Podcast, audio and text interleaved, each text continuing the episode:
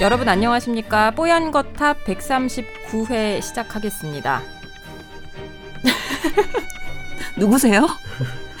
아, 진행자부터 소개를 드릴게요. 오늘 저 김소원 아나운서가 몸살이 심해서 오늘 녹음에 불참을 했습니다. 그래서 저는 남주현이고요. 제가 대신 진행을 맡았습니다. 와, 와 멋지다. 어, 이 대타 진행자의 미숙한 진행으로 인해 약간 약간 좀 늘어질 수 있는데요. 음. 오늘 그래도 잘 들어주시면 감사하겠습니다. 혹시 진행을 해보신 적이 있으신가요? 없죠. 어, 난생 처음이신가요? 그럼요. 저는 늘 출연자였죠. 어...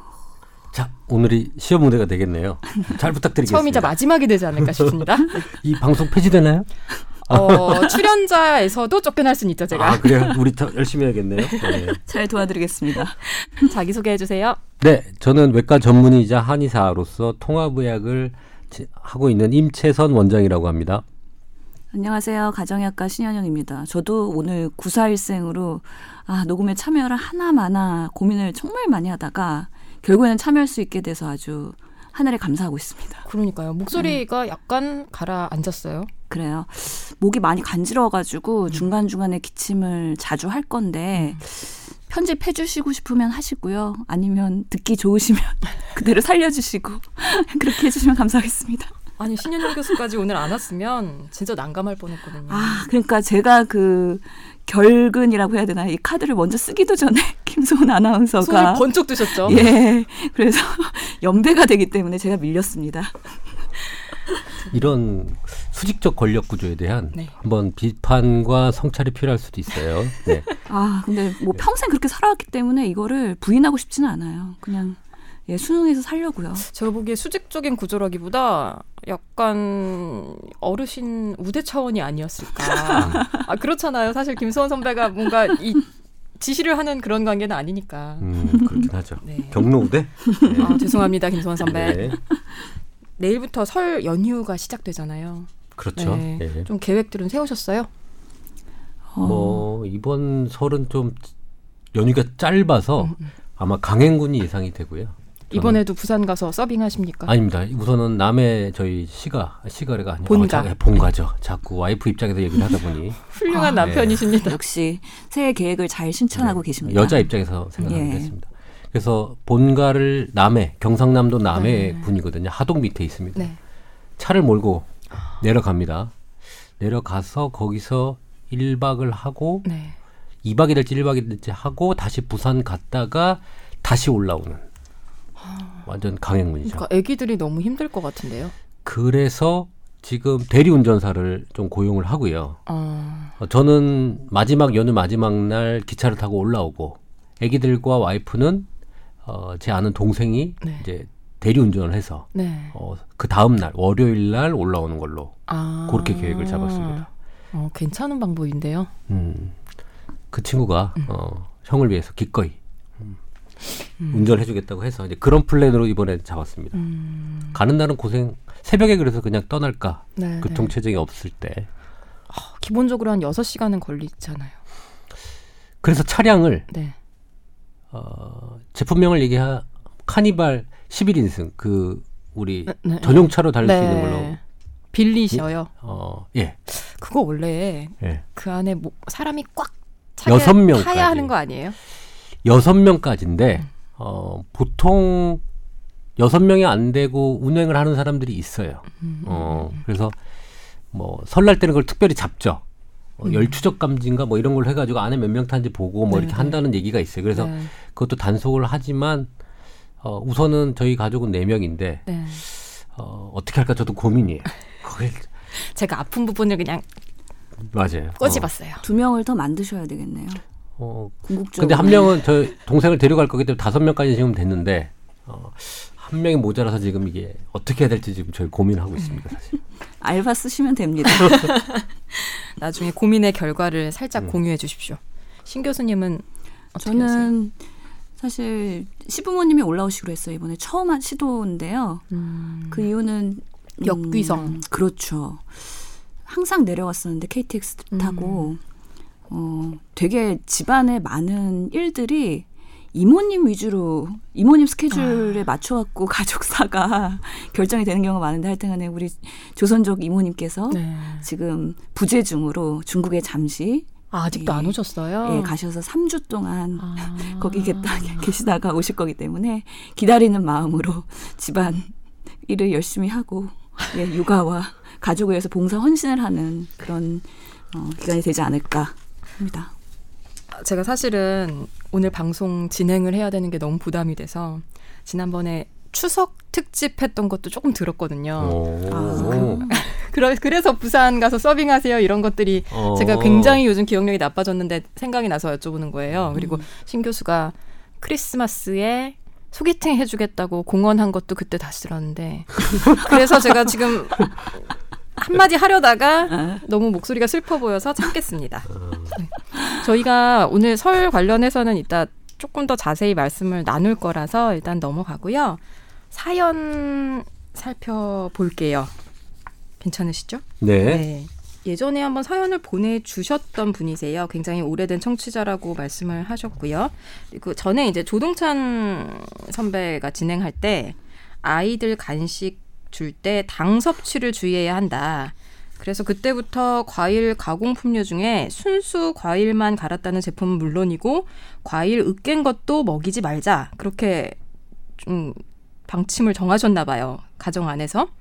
근데 이제 그 와이프 되시는 분이 다른 아이들이 먹는 간식을 우리 아이만 먹지 못하게 하는 것에 대해서 좀 불만을 가지고 계시답니다. 그래서 이제 우리 방송을 근거로 하며 또 미국 소아과학회 가이드라인 기사까지 찾아서 아내분에게 보여드리고 설득하고 그래서 가공된 것은 일체 먹이지 않고 있는 상태인데 그런데 아기의 응가가 차례통처럼 되직하게 나와서 검색을 해보니 푸른 주스를 먹이니까 효과를 봤다. 그런 글을 아내 되시는 분이 보셨다고 합니다. 그 후부터 뭐 적극적으로 가공된 간식이더라도 좀 먹이고 싶어 하고 그 사연 보내주신 분 모르게 몰래 몰래 먹이면서 아기에게 점수를 따고 있다. 이런 내용인데요. 아기 이런 간, 가공 간식 먹이는 거 그리고 간식 통제를 어떻게 하면 될지 간식을 먹더라도 이유식의 양이나 분유의 양이 적당하면 괜찮을지를 물어오셨습니다. 아기가 17년 5월생이고요. 지금 240일, 245일 정도, 250일쯤 됐겠네요. 네. 음, 돌이 안 지난 아이들 간식 문제잖아요, 네네. 사실. 근데 사실은 간식을 먹일 때 어, 이게 건강한가에 대한 판단을 하는데 그거를 어른들이 뭘로 판단하냐면 음. 어, 이빨 상태라든지 대변의 상태라든지 어, 그다음에 피부에 나는 여러 가지 발진이라든지 이런 외부적인 증상을 보고 사실은 어떤 음식이라든지 이런 그 가공 유제품이라든지 간식에 좋은지 아닌지에 대한 판단을 사실 하시거든요, 어른들이. 네. 거의 그래요. 예, 거의 그걸 보고 판단을 조금 많이 하세요. 그렇기 때문에 사실은 변, 첫 번째는 변의 상태에 대해서 상당히 민감하실 거예요. 네. 음. 그래서 우선 어 그런 변이라든지 피부 다른 어떤 이상 소견이 없다면 사실은 그 특별하게 간식 자체에 대해서 문제는 없다고 보는데 이제 그 간식의 질에 따라서 이게 좋으냐 안 좋으냐 이제 고민을 많이 하시는 거잖아요. 그죠? 그렇죠. 그렇죠. 그렇기 때문에 우선 생체 지구나 여러 가지 문제가 없다 그러면 먹여도 된다. 그런데 만약 그런 게 문제가 있다면 바꿀 것을 고민해 봐야 된다라고 생각을 저는 개별적으로 하고 있고 저도 애기를 키우는 입장에서는 좋은 거 먹이고 싶은 마음은 똑같은데 저는 좀 뭐 가공 제품보다는 저는 직접적인 걸 좀 먹이려고 하거든요. 왜냐하면 습관이라는 게 조금 이제 들기 시작해요. 네. 0세, 1세, 2세, 3세 갈 때 이런 가공, 그러니까 과일도 말, 그, 건, 그, 우리가 건조시켜 가지고 먹는 거 있잖아요. 네네. 급속 냉동 냉동 시켜가지고 예, 예. 말려가지고 하는 그런 것들을 먹 먹으면 과자처럼 먹다 보면 진짜 과일에 익숙치가 않아지는 음. 경향이 많아져요. 그리고 그 맛이 나는 과자나 이런 것들을 더 갖게 되는데 실질적인 채소, 야채, 과일 같은 직접적인 생야채에 대한 먹는 습관을 사실 들이는 거는 힘들지만 계속 그렇게 하셔야지만 그 먹는 습관이 들거든요. 음. 어. 부모가 먹는 습관을 많이 따라오기 때문에 네. 아까 얘기한 대로 건강상의 문제 차이는 별로 저는 없어 보이는데 네. 이것의 습관 부분 진짜 나중에 커서 야채를 먹고 좋은 식습관을 만드는 데는 진짜 야채, 토마토 이런 그 우리 야채와 과일들을 직접 겪어보는 게 좋지 않겠나라는 생각은 습관적인 부분에서 어, 저는 그렇게 생각하는 게 있어서 그럼 제보자 아니 제보는 음. 아니지만 질문 주신 분의 의견을 지지하시는 거네요. 그렇죠. 음. 그런데 뭐 그걸 하려면 사실 많이 까다롭고 힘들거든요. 그리고 애기들이 안 먹잖아요. 과일, 야채 그런 거 잘 안 먹지 않아요? 과일은 그래도 좀 다니까 먹는데 그 채소는 진짜 안 먹더라고요. 안 먹어요. 근데 집안에 그런 거를 어른들이 계속 먹다 보면 따라 먹게 되거든요. 음, 어. 그게 한 몇 살 몇 살 때? 한 2세, 3세 되면 먹으면 따라 먹기 시작하는 부분이 있어요. 그 습관이고 그런 것들이 사실 더 중요하지. 지금 이걸 먹고 몸에 좋냐 안 좋냐는 그렇게 큰 차이는 없을 것 같다는 생각은 좀 들거든요. 왜냐면 요즘 가공 기술이 좋아지니까. 음, 그래서 그 부분은 같이 염두에 둬서 같이 병행하시는 게 어떨까라는 생각은 좀 듭니다. 습관 부분. 음. 제품에 이게 좋냐 안 좋냐는 음. 어, 별 차이가 없다고 저는 생각을 하는데 습관 부분에 대해서 저는 조금 하나 짚고 짚고 넘어가고 싶어요. 신 교수님은 어떠세요? 음, 저도 항상 애들 식단 하면서 아, 그 야채를 많이 먹여야 되는데 생야채를 어떻게 하면 많이 먹일 수 있을까에 대한 고민을 하거든요. 그러니까 밥상을 차리면 단백질, 고기류나 뭐 두부, 콩류 이런 것들은 애들이 그래도 좀 먹어요. 그리고 음, 탄수화물은 밥이나 이런 것들로 섭취를 하는 충분하죠. 거고 네. 그렇기 때문에 항상 고민되는 게 뭔가 비타민 무기질을 충분히 밸런스 있게 먹여야 되는데라는 생각 때문에 야채를 올려놓으면 애들이 아, 잘안 먹거든요. 네. 물론 잘 먹는 나물류가 있는 뭐 좋아하는 나물이 있으면 잘 먹는 경우도 있긴 하지만 대부분은 야채 뭐 당근도 싫어하고 오이는 조- 선호마다 좀 차이가 있긴 하지만 잘 먹는 애들은 잘 먹고 안 먹는 애들은 절대 안 먹고 그- 그게 항상 고민이 되기 때문에 이 완벽한 아빠의 마음이 저는 10분 이해가 되거든요. 근데 정말 이게 현실과 이론이 괴리가 많아요. 맞아요. 그래서 이론은 100% 그렇게 하면 좋죠. 항상 그 생야채, 생과일, 순수 식품으로 하면 제일 좋긴 한데, 아, 이게 아이들이 유치원 가서 소풍 가서 그럴 때마다 이런 가공류들의 노출이 안 될 수가 없다는 거죠. 그쵸. 그리고 그런 것들을 알게 되면 그런 세상을 어 아이들이 그런 것들을 선호하고 계속 좀 그 요구하기도 하고 음. 그렇거든요. 그래서 이거를 너무 또 제한을 하게 되면 아이들이 스트레스 받을 수 있을 것 같아요. 예. 밖에 가면은 아이들 다 먹고 있는데 나만 집에서 이런 걸 먹어야 된다는 조금 상대적인 박탈감도 있을 수 있고요.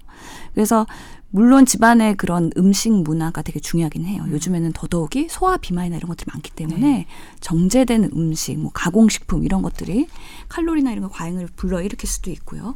그렇기 때문에 뭔가 그런 식품을 하려는 노력은 부모님들 충분히 이해가 되고 그렇게 지향을 해야 되지만 어, 이거를 너무 완벽하게 강요를 하기 위해서 부부 갈등으로 간다거나 아이와의 갈등으로 간다거나 그렇게 하지 마시고 예외적으로는 가끔씩 허용을 해줄 수밖에 없을 것 같아요. 그렇지 않고 이 세계를 완전히 차단해 버리면 너무 고립될 수밖에 없거든요. 그래서 100% 퓨어하다는 삶은 없는 것 같아요. 그래서 100점짜리 삶을 살 것이냐, 나는 그래도 어느 정도 80점짜리 삶을 살 것이냐 그럴 때는 약간은 유연한 삶. 그것이 오히려 좀 더 가정이 화목해지지 않을까라는 생각이 들긴 하더라고요. 근데 이 가공식품은 아까 말씀하신 임 원장님 말씀하신 이렇게 날 음식 그 상태 그대로의 음식을 먹는 습관을 들이는데 방해가 되기도 하지만 또단게 많잖아요. 그 당은 어느 정도로 조절을 해야 할까요? 사실은 그 우리가 맛있다라고 느꼈던 거 있잖아요. 그러니까 좀 이 문 이 문제는 사실은 뭐 육아와 이런 복합 복합적인 문제인데 그냥 인체적인 의학적인 얘기를 좀 해볼게요. 네. 사실 우리가 어렸을 때 맛있다라고 생각했던 것들 있잖아요. 옛날에 먹고 참 맛있었다라는 기억이 음. 사실은 어떤 음식에 대한 욕구를 일으키는 경향이 많아요. 그렇죠. 한 가지 예로 오레오 볶고 돼서 다시 만들어지는 거 알죠? 오레오는 쭉 나왔잖아요. 아니에요. 미국에서는 판매가 되다가 중단됐는데 희한하게 한국에서 아 그 시리얼. 시리얼 네네. 오레오가 음, 음, 선풍적인 인기를 끌고 다시 또 재발매를 하거든요. 아, 왜 우리 미국에서 만들었는데 이거 이게 없냐? 사람들 네. 옛날에 먹었던 기억으로 다시 역수출이 되다 보니까 다시 만들기 시작하고 과자들도 옛날에 만들었던 과자를 다시 만들어서 히트가 되는 경향이 꽤 많아요. 음. 근데 이런 그 과자나 먹는 식그 음식료의 이런 복고풍의 현상은 뭐냐면 뇌의 기억 때문인 거예요. 음. 내가 맛있게 먹었던 기억 때문에 어른이 돼서 나이가 먹어서 다시 찾는 거거든요. 그 기억, 행복했던 기억을 다시 찾아서 먹으면 아 옛날에 좋았었지라는 걸 반복하게 될 때 똑같이 행복하다는 걸 느끼게 되는 그 구조예요. 네네. 자 그렇다면 우리가 어르신들이 옛날에 그 맛없는 비비빅 갈 아이, 아이스 케이크라고 해가지고 진짜 맛없는 거를 또 먹고 싶다고 해서 그런 걸 찾아서 드신단 말이에요 어르신들이. 비빔 비빔 맛있는데. 맛있는데. 나도 아, 그? 얘기하고 싶었어. 우리 세대는 그- 맛있었는데. 그거보다 저도 좋아했습니다. 옛날에 먹었던 그 맛을 찾으시는 거예요. 네. 어 그렇게 어 과거의 기억을 먹는다고 음. 하는데 이제 그런 형태가 되, 되고 나이가 먹어서도 그 기억이 있거든 맛있다는 음. 기억이 자 고향 음식 찾는 것도 마찬가지고 옛날에 음, 평양에 네네. 가셨던 분 사셨던 분이 평양냉면. 평양냉면 찾는 것처럼 그 기억이 중요한데 지금 커, 커나가는 아이들한테 어떤 것을 맛있다고 인식을 시켜줄 것이냐라는 거죠. 음. 그 부분이 저는 커서 얘가 햄만 찾아요. 햄을 맛있게 먹었던 기억 때문에 계속 햄을 찾는다든지 과자가 맛있었기 때문에 계속 단 걸 먹는다든지 지금 단 걸 먹는 것보다는 사실 향후에 그렇게 단 걸 계속 찾게 되는 어떤 기억의 회로 습성이 저는 더 큰 문제가 아닐까라는 생각이 들어서 지금 음. 건강한 것을 맛있게 먹는 네. 기억을 만들어주는 게 부모가 해줘야 할 역할이에요. 그래서 사실 야채를 먹기 어렵기 때문에 어떤 요리 연구가 그렇게 얘기를 하더라고요. 야채를 안 먹기 때문에 볶음밥 같은 걸 할 때 갈아서. 갈아서 네, 네. 처음에 넣다가 점점점 크기를 크게 해서 맛이 익숙해지고 그 다음에 어, 식감도 익숙해지고 그런 형태로 야채를 늘려나가게끔 요리를 하기 시작을 해야 된다라고 얘기를 하는 것은 상당히 좋은 방법인 것 같아요. 근데 음. 제 조카 얘기를 또 해서 죄송한데 얘가 31개월이에요. 근데 원래 그냥 먹었거든요. 미역도 잘 먹고 먹다가 어느 순간부터 아 초록색이 채소고 초록색으로 된 거는 별로 맛이 없다는 걸 깨달은 것 같아요. 이그 맛을 아직 모르는 음. 거죠. 근데 집에 특별히 편식하는 사람도 없어요. 음. 근데 언젠가부터 저- 이 녹색으로 된 건 다 쏙쏙 골라내고 있대요. 그런 것도 그렇고 애기들 입맛도 계속 변하고 그런 음. 걸 보면 습관을 들여주기가 진짜 어려운 것 같아요. 어떤 한 2주 전에 한 아이가 왔는데 음. 아기를 데려왔는데 엄마가 얘는 채소만 먹어요. 어. 고기랑 이런 거를 갑자기 잘 먹다가 네. 어느 순간에 안 먹는데요. 음, 너왜 그러니 그랬더니 공룡 티라노사우루스가 네. 초식 동물을 해치는 걸 보고 먹는 걸 보고 그 다음부터 고기를 먹지 말아야겠다고 생각이 들고 음. 먹지 않는 거래요. 애기들 입장에서는 네. 그런 충격적인 어떤 그렇겠네요. 받아들이는 부분이 있을 때 예, 음식을 예. 가리는 게 생기거든요. 어, 그 치- 뭐 채소, 육식이 다 마찬가지거든요. 네, 네. 반대 상황도 있기 때문에 그런 뇌의 어떤 구조에 대해서 그런 게 안 생기도록 음, 음. 공평하게 자꾸 만들어줘야 될 거예요. 음. 뭐 우리 고기를 먹더라도 야채랑 같이 뭐 먹는다든지 네, 그런 네. 습관들을 계속 좀 들이면서 두 가지를 다 같이 겸비해야 되고 좋은 기억을 심어주는 거예요. 당이 지금 먹는다고 그렇게 뭐 큰 변화가 있겠어요?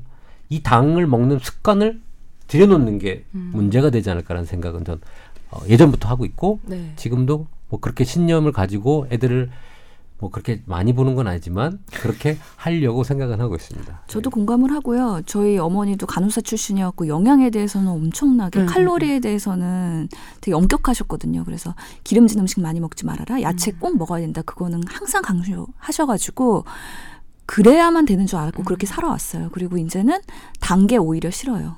아, 그런 야채나 생야채 그런 과일을 먹을 때 오히려 내가 건강해진다는 그런 세뇌 교육을 받아가지고 그런 게 익숙한 거죠. 원래부터 그러셨어요? 예. 어, 되게 훌륭한 영양 교육을 받으면서 자라셨는데. 예, 그게 가족의 문화기도 하고 습관이기도 하고요. 음. 그런 것들에 노출시켜 주는 건 좋은 것 같은데 하여튼간에 100점으로 살 수는 없는 거고 100점으로 살기에는 너무 인생 빡빡하고 스트레스 받는 것도 많으니까 네, 네. 가끔씩은 여유 있게 노출을 시킬 수밖에 없는데 이걸 어떻게 잘 밸런스 있게 할 것이냐 그거에는 평생 부모들의 숙제인 것 같습니다. 이 정도 어, 정리하면 되겠죠? 혹시 좀 추가해 주실 말씀 있으세요? 뭐 그냥 저는 네. 어 저도 단 걸 안 먹어요. 음. 어렸을 때부터 좀 단 거보다는 단 거를 먹는다면 식혜 그 단맛 있죠. 네네. 약간 엿길금에서 약간 나오는. 그런 엿길에서 나는 그런 단맛이 그게 습성이 된 것 같아요. 음. 그래서 식혜 그, 다, 그 사서 먹는 식혜 말고 네네. 담궜을 때 그 꺾, 꺾으러온 단맛 음. 이런 단맛이 좀 좋고 이런 사서 먹는 단맛은 좀 시럽이나 이런 것들은 싫고 음. 좀 그렇게 습관이 들어온 것 같아요. 그러니까 이 습관을 들이는 부분에 대해서 부모님들이 많이 노력을 하셔야 되는 게 참 힘든 일이에요. 그렇죠. 어. 우리 어렸을 때만 해도 그렇게 단 음식이 많지 않았잖아요. 네. 진짜 뭐 슈퍼마켓 가서 과자 하나 사 먹고 그러기 얼마나 힘들었어요. 근데 요즘에는 너무 많으니까 노출이 많으니까 어쩔 수 없는 문제가 있는 것 같아요. 예. 그러면 다음 질문인데요. 이거는 제가 두 분께 꼭 드리고 싶은 질문이라 제 질문을 하나 추가를 해놨습니다. 혹시 보셨는지 모르겠는데 지난 일요일에 제가 8시 뉴스 리포트를 하나 했습니다. 파스 부작용 피해자에게 제약사가 치료비 보상을 약속을 해 놓은 다음에 진단서 표현에 좀 문제가 있다. 그러면서 계속 그 보상을 미뤄온 건인데요. 처음에는 파스에 의한 화상이라는 표현이 없다. 그리고 다시 진단서를 끊어갔더니 이번에는 제품명이 너무 구체적으로 들어갔다. 뭐 상기 환자의 진술에 의하면 어떠 어떠한 회사의 어떤 제품을 사용한 뒤에 뭐 화상을 입었다 이런 표현이 있었거든요. 그래서 저는 이 의사들의 진단서 작성에 어느 정도 규정은 있을 것 같은데 그 표현에 대해서 환자들이 어느 정도까지 좀 요구를 할 수 있는지 그리고 이런 이런 제약사의 이런 그 진단서 표현 문제를 갖고 어, 보상을 해줄 수 있다 없다 하는 부분들 이거에 대해서 좀 의사 입장에서 어떻게 생각하시는지 의견이 궁금해서 제가 감히 질문을 드렸습니다. 그러게요. 저는 남주현 기자의 보도였기 때문에 당연히 봤고요. 감사합니다. 네네. 그러니까 보험회사가 보상을 해주겠다고 처음에 약속을 했는데도 불구하고 제약사가 아 네. 제약사가 네, 예 그럼에도 불구하고 그거를 차일피 미루면서 그 사유가 진단서에 뭔가 표현의 문제를 계속 구실을 삼고 있는 음. 거잖아요. 그러니까 결국에는 보상을 해준다는 거는 이게 파스와 그 질병 간의 인과관계가 명확하느냐 아느냐를 가지고서는 진단서라는 그걸 가지고서 판단을 하는 건데 어 사실 진단서 작성에 대한 가이드라인이 있긴 하죠. 네.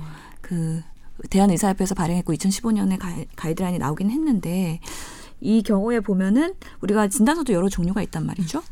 그래서 뭐 일반 진단서도 있고 그 외에 뭐 상해 상해 진단서도 진단서. 있고 그런데 사망 진단서도 일종의 진단서죠. 그렇죠. 네, 출생 예. 관련된 것도요. 네. 사실 뭐 이게 일반 진단서를 발급했을 거로 생각이 들고 네. 하지만 이게 인과관계를 파악하기 위해서는 어떻게 보면 상해 진단서의 형식을 빌려서 쓸 수도 있을 것 같다는 생각이 들더라고요.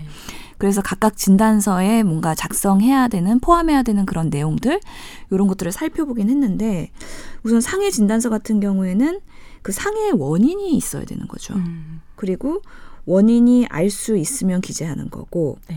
그게 명확하지 않으면 또는 환자 진술에 의한 거면 환자가 이렇게 진술했다라고 표기하면 되는 거고요. 음, 그걸 판단하는 건 의사가 해야 되는 겁니다. 의학적인 그런 개연성이 있는지 없는지. 네.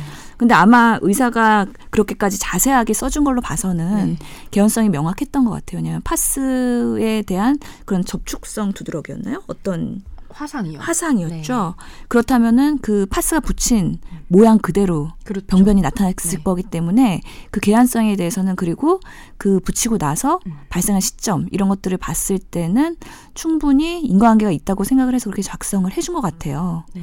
그래서 저는 그 그럼에도 불구하고 이렇게 문제를 삼고 있는 제약회사가 네.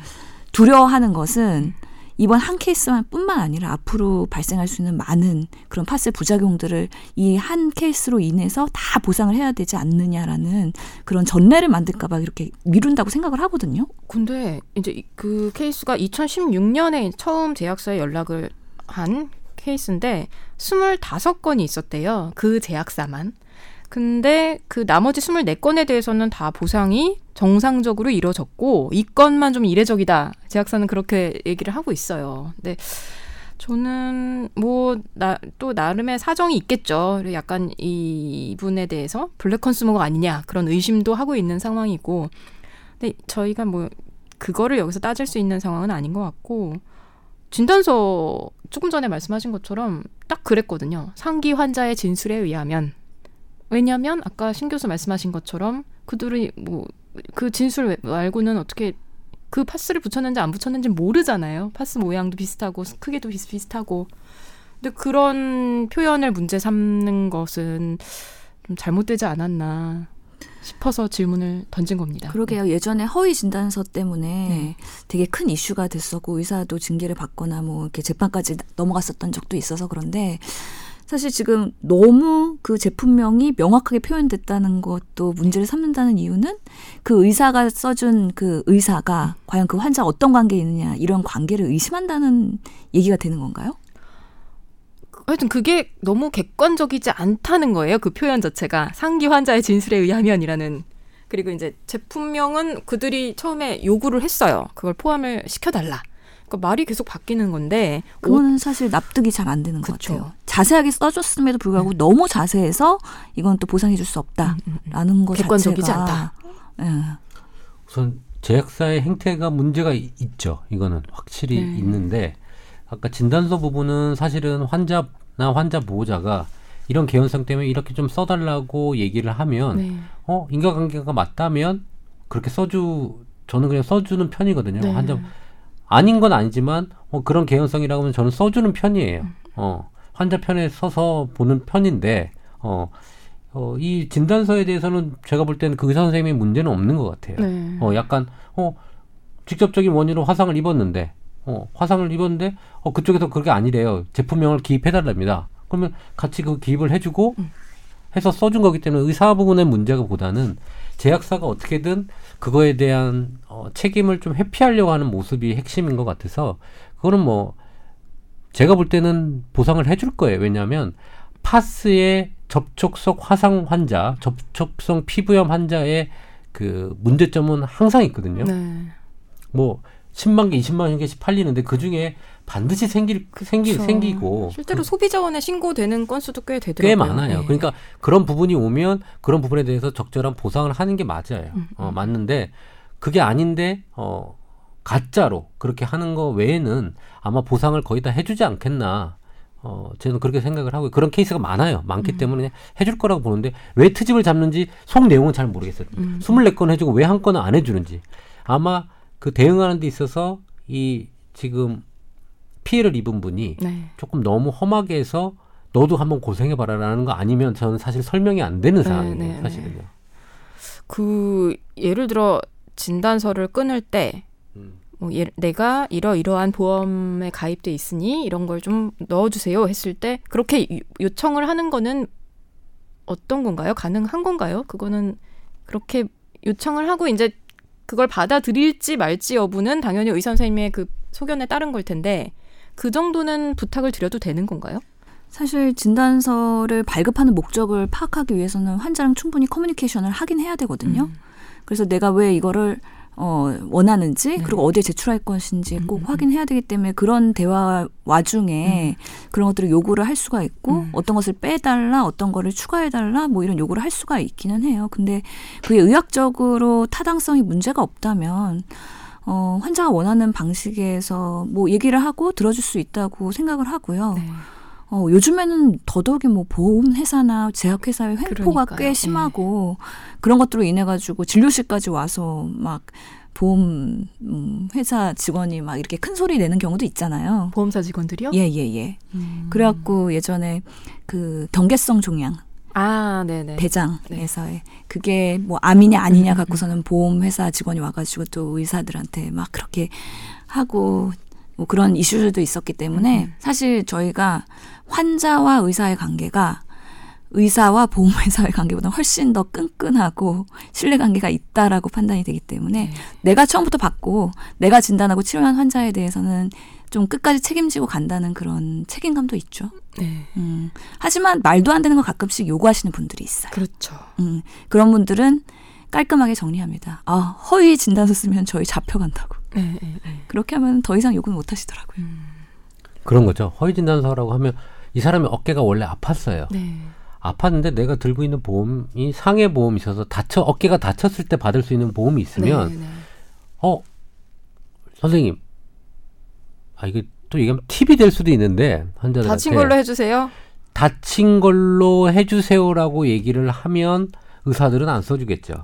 음, 그렇죠.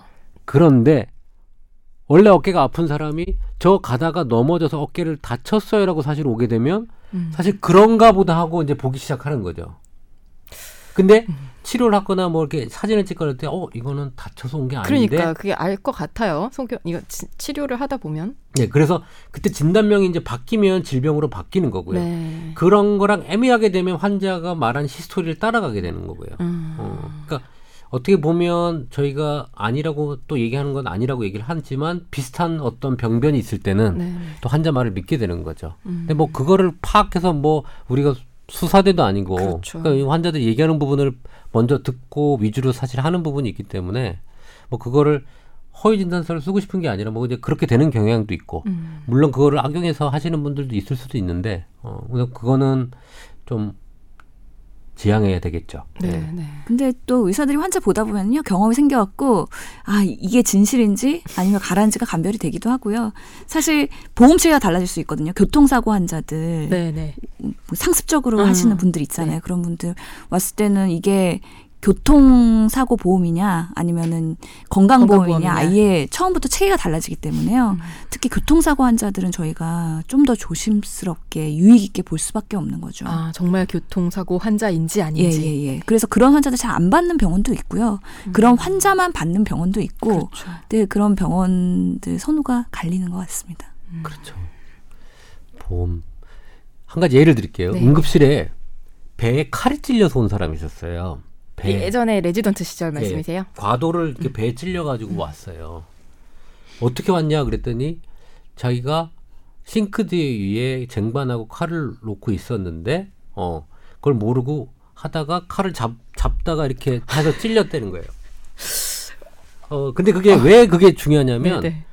근데 딱 보니까 자기가 오른팔로 찌른 각도에 그러니까 자기가 네. 들고 오른팔로 딱 찔렀을 때 각도 들어가는 각도가 거기에 딱 꽂혔어요. 음. 일반적으로 누가 어, 외부에서 찔렀을 때 각도랑 네, 자기가. 찔렀을 때 각도랑 사고로 찔렀을 때는 조금 차이가 나는데 네. 이거는 자기가 찌른 각도예요. 이게. 네. 이거는 그래서 자해나 이런 거는 의료보험이 안, 안 돼요. 되죠. 건강보험이 안 되죠. 예. 건강보험이 안 되기 때문에 100% 자기가 돈을 다 내야 네. 되는 상황이거든요. 자기 장이 장을 찔렀으니까 수술해야 되는데 음. 그런데 그게 본인이 그걸 안 거죠. 그러니까 자해한 뒤에 후회를 한 걸까요? 그렇죠. 어, 살고 싶다는 강한 욕구를 어, 느끼신 거죠. 자해를 하고 배가 너무 아프니까 살아야겠다라고 병원을 왔는데 아 자해가 되면 의료보험이 안 되니까 네. 과도에 어떻게 넘어지면서 찔렸다는 사항을 하죠. 근데 이거는 뭐100% 누가 봐도 찌르 자기가 찌른 건데 자해인데 네. 어, 이거는 자해로 추정됩니다. 음, 음, 음. 아니라고 싸움이 나는 거죠, 사실은. 그럴 때 어떻게 돼요? 어떻게 하셔야 돼요? 그 저는 응급실 사람이 아니니까 음. 내려와서 보고 진단하고 차팅하고 진단병 넣고 가버리면 그건 응급실에서 해결하는 부분이죠. 어. 갑자기 응급의학관 선생님들이 너무 안 불쌍해지는 상황이네요. 근데 그- 아니 그 환자가 잘못인 거죠. 아, 그렇죠. 어, 그 근데 그렇게 잘못이죠. 고집을 부리면 사실 병원 입장에서는 좀 난감하잖아요. 그렇죠. 음. 물론 천만 분의 일 확률로 자, 넘어지면서 과도를 손에 쥔 상태 넘어지면서 그 각도로 딱 배에 꽂혔을 수도 있지만 네. 그런 확률은 적으니까 물론 루어 진단이 100%는 아니지만 그렇게 추정된다라고 이제 해놓고 오는 음, 거죠. 음, 음. 어. 그래서 진단서 부분은 의사가 보는 관점에서 정확히 기입하는 게 맞는데 네. 환자들이 또 그렇게 주장하면 또 마음 약해지는 의사들이 있을 수 있죠. 네, 네. 뭐내 돈도 아니고 국가 돈 나가는 건데 음, 음. 그냥 그렇게 해, 그렇게 해주시는 뭐 따뜻한 선생님도 계실 수 있죠. 아니면 의학적 지식이 몰라서 그렇게 했을 수도 있죠. 그렇죠. 어. 음, 각도의 그런 것들 경험이 없어서 그럴 수도 네, 있겠지만 외과를 안 본 사람은 그 각도 네, 몰라요. 네. 예. 음. 저는 깡패 뭐 이렇게 와서 찔리고 하는 거 보면 밖에서 찌른 거랑 천 딱 달라요. 어, 어, 각도가 완전 달라요. 어, 다르다를 유독 강조하시는 네. 임 원장님.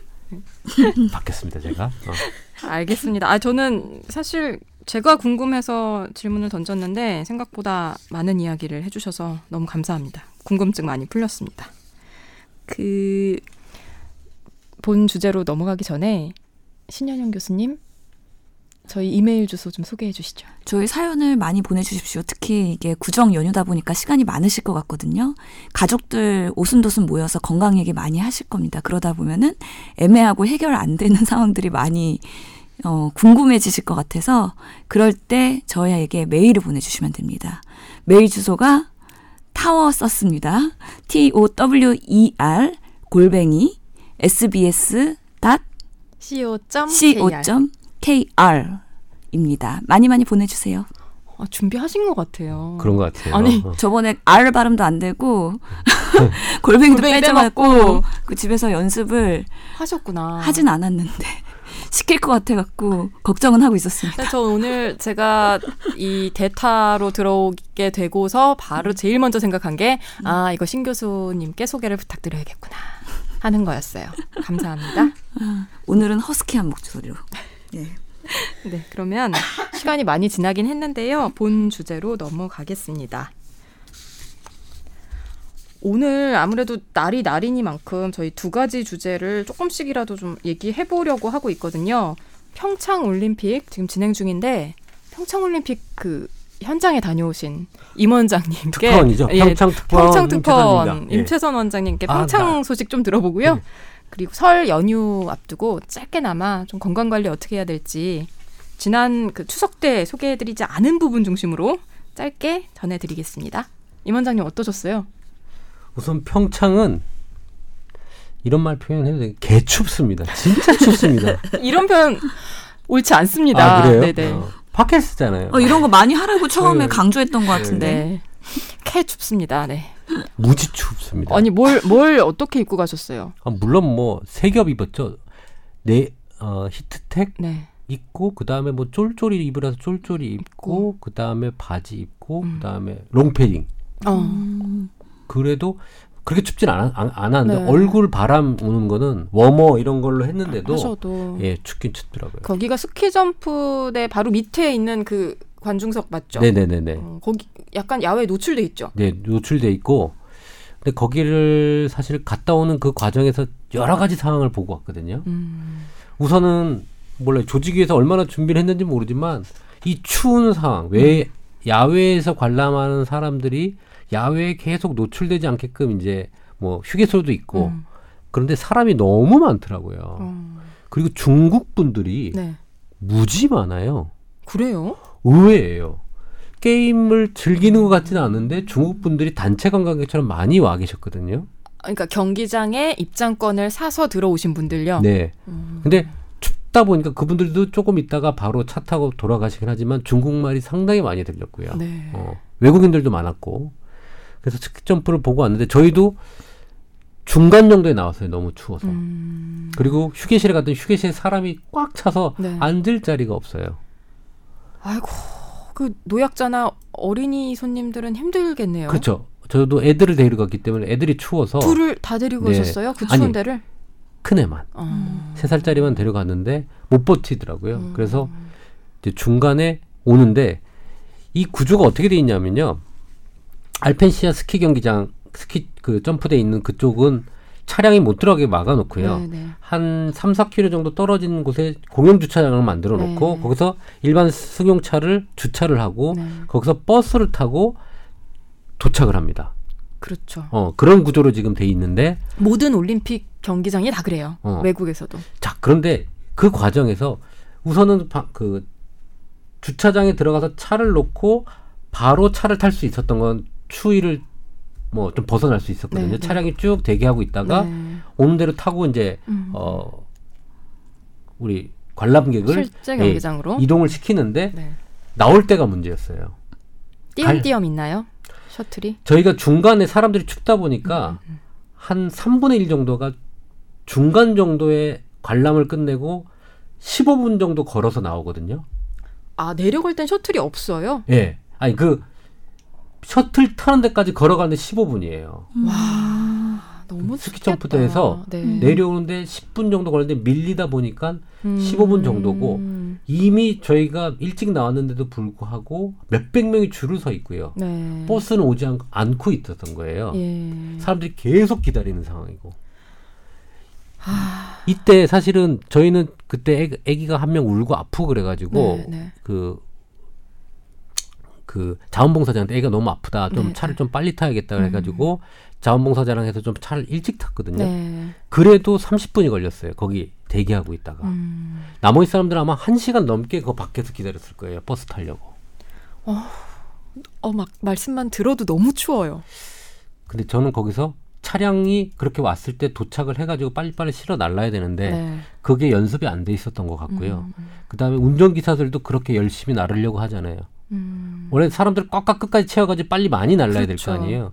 근데 아 그것도 안 되고 음. 그 다음에 차량이 한 다섯 대 정도 쫙 있으면 네. 한 차량을 실어서 다 가고 뭐 이렇게 돼 있다 보니까 안전 요원들이 한 여러 명이 한꺼번에 여러 통로를 가지고 딱 태웠으면 네. 좀 빨리 빨리 됐을 텐데 아, 그런 운영 미숙 네, 네. 그 현장 요원에 대한 운영 미숙으로 추위에 많은 사람이 좀 떨었을 것 같다는 생각이 음. 듭니다. 근데 사실 제가 국제 대회를 취재를 좀 많이 다녀봤거든요. 소치도 갔었고 밴쿠버도 갔었는데 항상 그런 일들은 있어요. 특히 대회 초반에는 문제는 지금 평창이 너무 춥다는 거죠. 사실 밴쿠버는 그냥 그 정도 추위도 아니고 견딜만 하고 눈밭에 있지만 않으면 괜찮고 소치도 포근했는데 사실 아마 평창도 이렇게 춥지 않았으면 걸어가실만 하신 거리였을 거예요. 결국은 추위가 문제죠. 그렇죠. 그리고 중국 분들이 많다 그랬잖아요. 근데 주- 많은 중국 사람들이 어떻게 해야 되냐를 중국말로 물어보는데 답변하는 사람이 아무도 없어요. 어. 중국말 음. 특기자로 자원봉사자를 한 제가 아시는 분이 한 명 있는데 네, 네. 나이가 50이 넘었어요. 어. 어떻게 됐냐 물어보 다 젊은 사람들 어떻게 됐냐 아, 중국말 하면 다 뽑히더라. 네, 네. 그만큼 중국 사람 관련된 그 우리 진행 요원을 예. 숫자가 많이 적었던 것 같고요. 음. 어.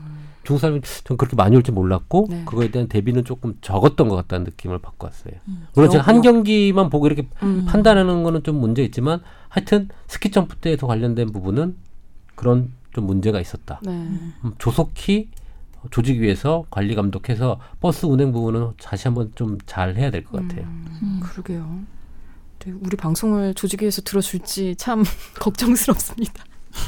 근데 아마 그런 것들은 조금씩 조금씩 개선이 돼서 좀 대회 중반 넘어가면 해결이 되지 않을까 싶긴 한데요.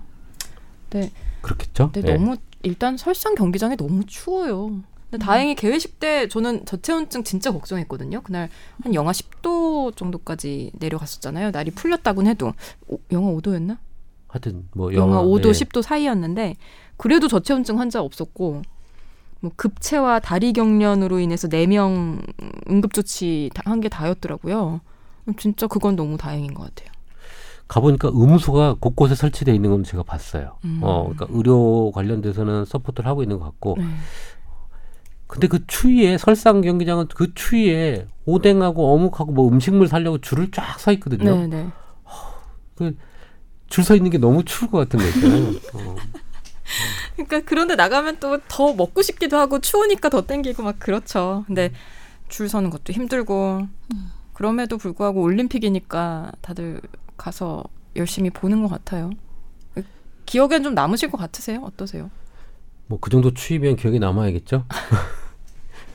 한 10년 만에 그 추위에 노출됐던 것 같아요. 보통은 우리가 서울에 살면서 추우면 어디 들어가잖아요. 네. 거의 뭐 외부에서 두세 시간을 스키장 가거나 스케이트장 가지 않고서는 사실 외부에 그렇게 뭐 군고구마 파는 것도 아니고 네. 외부에서 뭘 하는 것들이 없는데 이번엔 상당히 오랜 시간 추위에 노출됐었죠. 그러니까 스키장 가거나 스케이트 타러 가면 움직이잖아요 또 그러니까 그렇게 추운 줄 모르는데 저는 이 동계 스포츠가 참 관중 입장에선 힘든 것 같아요 어, 맞습니다. 그래서 저 임 원장님 말씀 들으니까 저도 한때 현장에 방문해서 정말 관람을 하고 싶었는데 마침 또 이렇게 감기도 걸렸고 집에서 엑기스만 쪽쪽 빨아먹는 재미도 있는 것 같아요.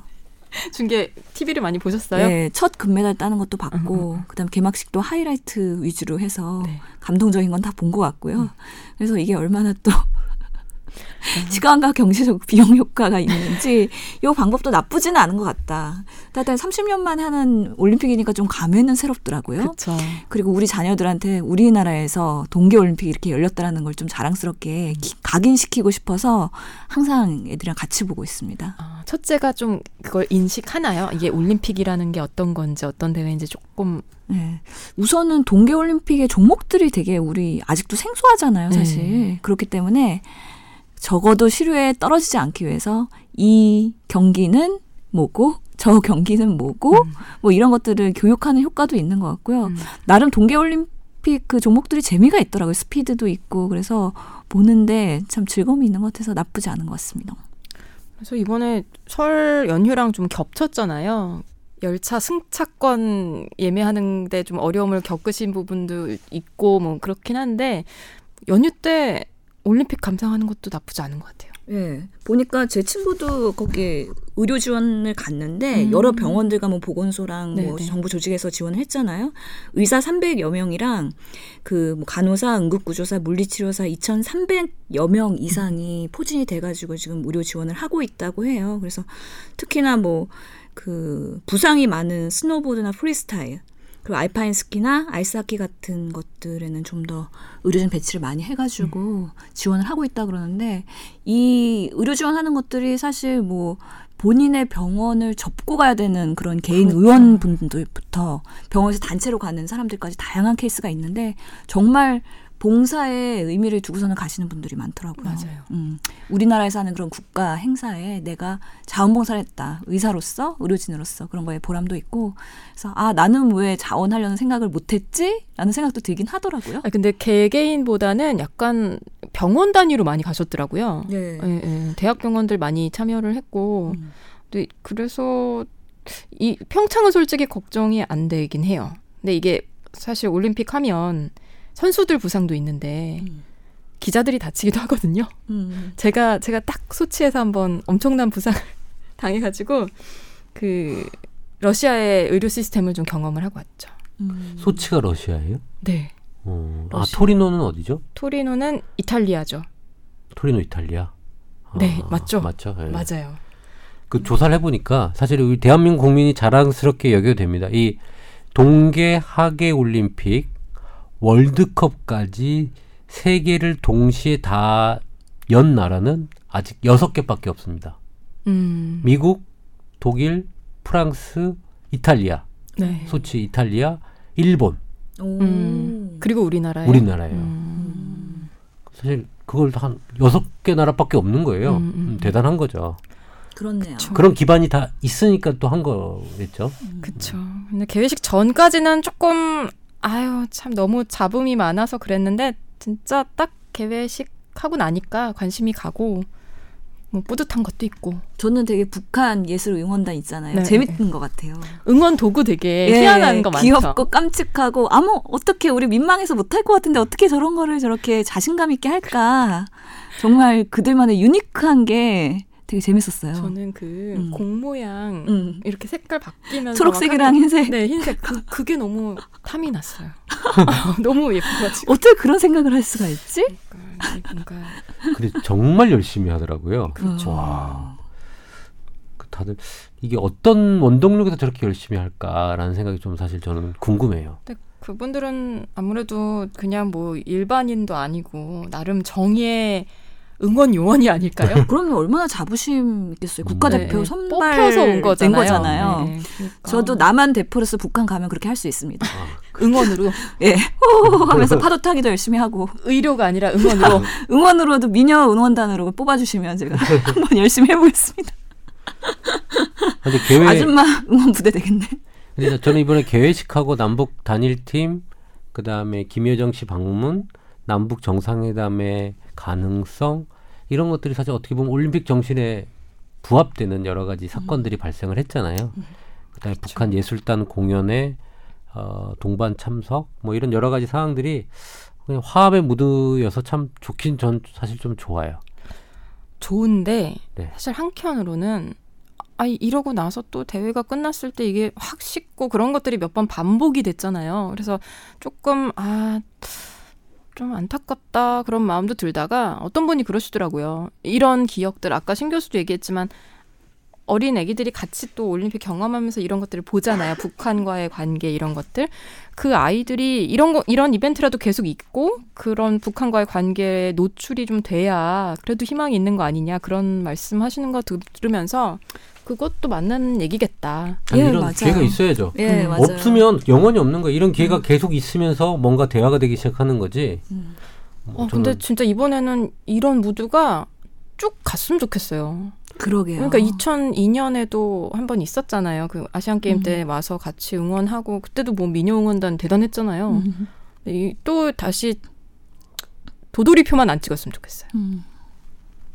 잘 하셔야죠. 미국 분들이 잘 하시겠죠, 뭐. 예. 그 노로바이러스 얘기를 좀 안 할 수가 없을 것 같은데 지금 평창 평창에 네. 노로바이러스가 일반인들한테 퍼진 겁니까? 그 지역에? 자원봉사자들한테 되게 거죠? 다양해요. 자원 자원봉사자도 이, 아니요, 아니요. 자원봉사자는 아니고요. 보안 요원들이 단체로 그 청소년 수련원에 있다가 단체로 그런 증상을 보여서 이게 시작이 됐고요. 그 평창 cluster랑 강릉 클러스트 쪽에 각각 한 36명, 51명 이 정도인데 어, 경찰도 있었고 기자단도 있고 되게 다양하신 직종에 있는 분들이 감염이 되셨어요. 다행히 선수들이 감염되지 않았다는 거 아직까지. 음. 그리고 지금 총 194명까지 확진이 됐는데 어제 추가된 분이 17명밖에 안 돼요. 약간 확산세가 감염. 주춤하는 것 같습니다. 네. 근데 이거는 뭐 사실 컨트롤하기 쉬운 거예요. 노로는 생각보다. 쉽지 않지 않아요? 어, 쉬운 거예요? 우선은 이게 지역별로 나눠져 있고 상수도원의 문제 부분만 우선 컨트롤하면요. 어, 선수단까지 피해만 안 가고 네, 네. 그다음에 여기 상수도원의 어, 어떤 문제 거기 주위의 식당에서 어, 먹는 식용 음료부터 포함한 음. 식 부분에 대해서 컨트롤을 하면 되는 부분이기 때문에 사실 상수도 가 감염이 됐을 때는 진짜 무서운 속도로 확산이 되는 부분이거든요. 네. 근데 상수도 관리가 우선은 서수초는 되고 있다는 얘기고 그렇죠. 나머지 지역에서 상수도 관리가 안 되는 뭐 숙박시설, 펜션 및 이런데 수 우리 음용수가 아닌 외부에서 뭐 먹는 물이라든지 음식 재료 이런 것들 부분이 있기 때문에 특히 단체 급식을 하는 어떤 그 음식점이라든지 선수단 외의 사람들을 support하는 팀에서는 어 그것만 조금 잘 하면 바로 좀 잡히지 않을까라는 생각을 사실 좀 하고 있습니다. 노로바이러스 환자 좀 보세요. 어떠세요? 그렇죠. 노로바이러스 시즌이기 때문에 사실 뭐, 뭐 예. 그 지역뿐만 아니라 전국적으로 지금 노로바이러스가 많이 퍼졌고 또 뭐 구토를 명확하게 하면서 그게 첫 번째 증상이니까 그렇게 오는 사람들이 종종 있긴 한데요. 네. 하여튼간에 우리가 국 가를 넘어서 국제적 행사를 하는데 그 지역에 그렇게 거의 200명 수준으로 퍼졌다는 거는 큰 문제가 있는 거고 국가에 약간의 오점을 남길 수 있는 부분이기 때문에 지금 질병관리본부에서는 아주 그냥 비상 걸려고 열심히 그러니까요. 역학조사하고 네. 또 예방하려고 난리가 나고 그래서 다행히 선수한테까지는 가지 않은 것 같고 음 식이나 물 같은 것도 이제 다시 업그레이드 해가지고 네. 좀 개선을 하고 있는 것 같은가 좀 지켜봐야 될 것 같긴 해요.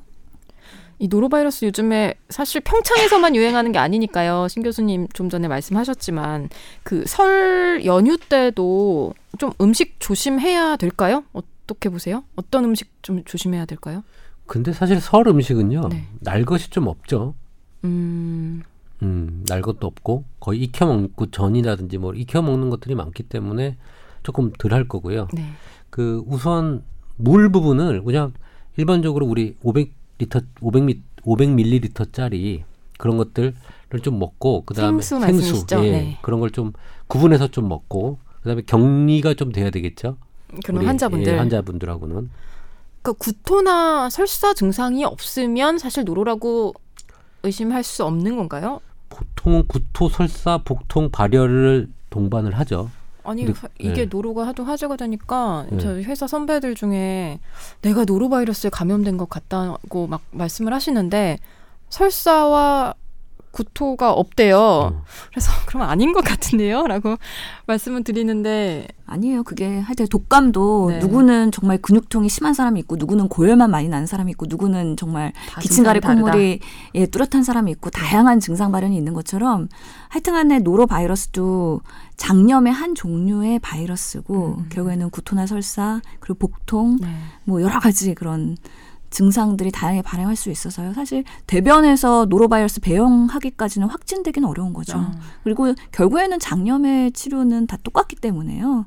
그거에 대해서 그렇게 막 처음부터 감별을 하려고 하는 거는 뭐 그렇게 바람직한 자세는 아닌 것 같고. 근데 딱히 치료법은 또 없잖아요. 그쵸. 항상 보존적 요법이죠. 네, 탈수되지 네. 않게 하고 네. 증상 열 떨어뜨리고 그다음에 수액 충분히 드리면서 복통이나 메스꺼움 같은 거 완화할 수 있는 음. 약 드리고 지사제 드리고 이런 것들이기 때문에 우리가 알고 있는 질병이어서 사실 어느 정도 컨트롤 할 수 있는 거고 근데 이게 너무 퍼지다 보면은 결국에는 이게 그 나라의 위생 문제와도 관련이 있는 거기 네. 때문에 집단 감염 하여튼 군 중의학 요즘에 얘기하는데 그런 것들이 어 이제 발현하고 중요성이 이제 나타나는 그런 시점인 것 같습니다. 아, 익혀 먹고 끓여 먹고 그러면 일단은 어느 정도는 예방할 수 있다. 예. 네. 그리고 뭐 이상 소견 있을 때는 곧바로 병원 가서 네. 또 그에 대한 진단 받고 치료 받으면 될 것 같아요. 네. 참 역- 보면 우리 신종플루, 메르스, AI, 콜레라도 있었죠. 네. 2년 전에 뭐 1년 전에 콜레라, 지카, 노로 뭐, 뭐 균이랑 균은 다 있는 지금 뭐 아, 이게 어 그 균의 집단 서식에 관련된 어떤 글을 보면요. 네. 어 어떤 지역의 교통의 허브 있죠. 네. 음. 이런 허브가 될수록 균들이 많이 들어온대요. 균과 맞아요. 바이러스. 네. 맞아요. 그렇죠. 그래서 음. 어 홍콩도 그렇고요. 네. 홍콩도 뭐 감염병 막 휩쓸고 갈 때 사스도 있었죠. 신종플루도 있었죠. 독감도 뭐 툭하면 홍콩 독감 뭐 어쩌고 저쩌고 하잖아요. 네. 아, 아, 우리나라가 허브가 되고 있구나라는 생각도 하셔도 되고요. 어, 그만큼 교류와 여러 가지 사람과 문화나 여러 가지 컨텐츠들이 모이는 곳이기 때문에 이런 병이 계속 많아질 거예요. 그렇죠. 제가 한마디 하면 또, 또 다른, 그때 불, 세브란스 불난 거 네네. 제가 말씀드렸잖아요. 날 거라고. 그렇죠. 네. 결국 말씀하시네. 근데 이런 감염병들도 계속 늘어날 거예요. 우리, 우리나라가 네. 어, 그런 허브적인 경향이 많아요. 그렇기 때문에 일본, 중국, 그 뭐 홍콩, 그러니까 유- 그 러시아 이 중간에 있으면서 어떤 허브적으로 지금 위치가 잡혀져 가고 있기 음. 때문에 어, 이런 집단 감염은 계속 늘어날 거라고 예상이 들고요. 네. 대처를 좀 잘하는 시스템이 만, 가, 갖춰져야 될 것 같아요. 그러니까 네. 지금 사실 우리나라에서 올림픽 열리고 있죠. 또 설에 뭐 민, 예전 같진 않지만 민족 대이동 있죠. 그래서 굉장히 이동이 많은 상황이기 때문에 각종 감염병 조심하라고 질병관리본부에서도 자료를 내고 그랬어요. 그리고 또 이번에 좀 연휴가 짧긴 한데 해외여행 다녀오시는 분들도 많을 거거든요. 그래서 그런 분들 뭐 인플루엔자 아까 말씀하신 지카 바이러스, 댕기열 또 요즘에 브라질에서 황열 유행인데 황열 이런 감염병 조심하셔야 되고요.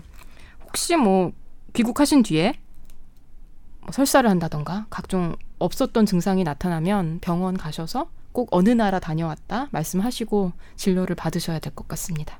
그래서 요즘에는 해외 여행자 의학이라는 분야가 또 하나의 영역으로서 발달을 하고 있고 또 요즘에는 해외 갔다 오면 동남아 갔다 오신 분들은 직하 발생 국가 그거 뜨잖아요. 환자. 문자 오는 거요. 아니요, 아니요. 우리 진료 아, 볼때 진료 볼 DR. 때그 예, 환자 DRG 인가요? 클릭하면 네. DUR. DUR. 예. 그 환자 클릭하면은 그 방문 국가에 다녀오셨습니다. 그게 뜨기. 때문에 네. 음. 어, 여행 갔다 오셨어요가 네. 제가 먼저, 아 먼저 어, 나올. 수도 있는 아. 예, 그런 시스템으로 바뀌었어요. 동남아만 그렇게 되나요? 아니요. 그러니까 뭐 다른 감염병 의심되는 나라에 네. 뭐 중동 국가 방문했던 환자라고 떠요. 아. 네. 그게 아마 외교부랑 이게 연계가 돼가지고 우리 시스템에 다 전달이 되는 거겠죠. 음. 갈수록 좋은 나라가 돼가는 것 같기도 하고요. 그래요. 어, 네. 이거는 뭐 그렇게 된다 된다 얘기만 들었는데 실제로 진료하는 현실에서 적용이 되고 있는지는 몰랐네요. 다행입니다.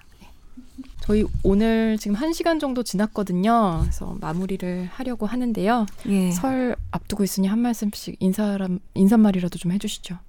새해 복 많이 받으시고요. 운전하고 내려갔을 때 싸우지 않기 뭐 이 정도만 하겠습니다. 아, 우리 명절 하면 또 화병 얘기 안 할 수가 없잖아요. 그렇죠. 특히 그 여성이 네 배 정도 더 화병이 유병률이 높다고 하는데 하여튼 간에 집안에서 우리 임원장님처럼 여성을 배려하고 여성의 시각에서 모든 것들을 판단해 주시면은 정말 아름다운 가족, 행복한 가족이 되지 않을까 생각이 듭니다. 원래 전 그런 남자가 아니고요. 지금 너무 못해서 지금 노력하고 있는 중이에요. 네. 맞아요. 이건 사실 네. 저, 저 사모님 말씀을 좀 들어봐야 될 것 같아요. 언제 한번 모시죠. 안 되죠. 예, 뭐 무섭습니다. 어떤 얘기를 아니면 할지. 댓글 남겨주셔도 됩니다. 우리 남 기자는 우리 첫 번째 진행 데뷔 전 어땠는지 소감 말씀해 주세요.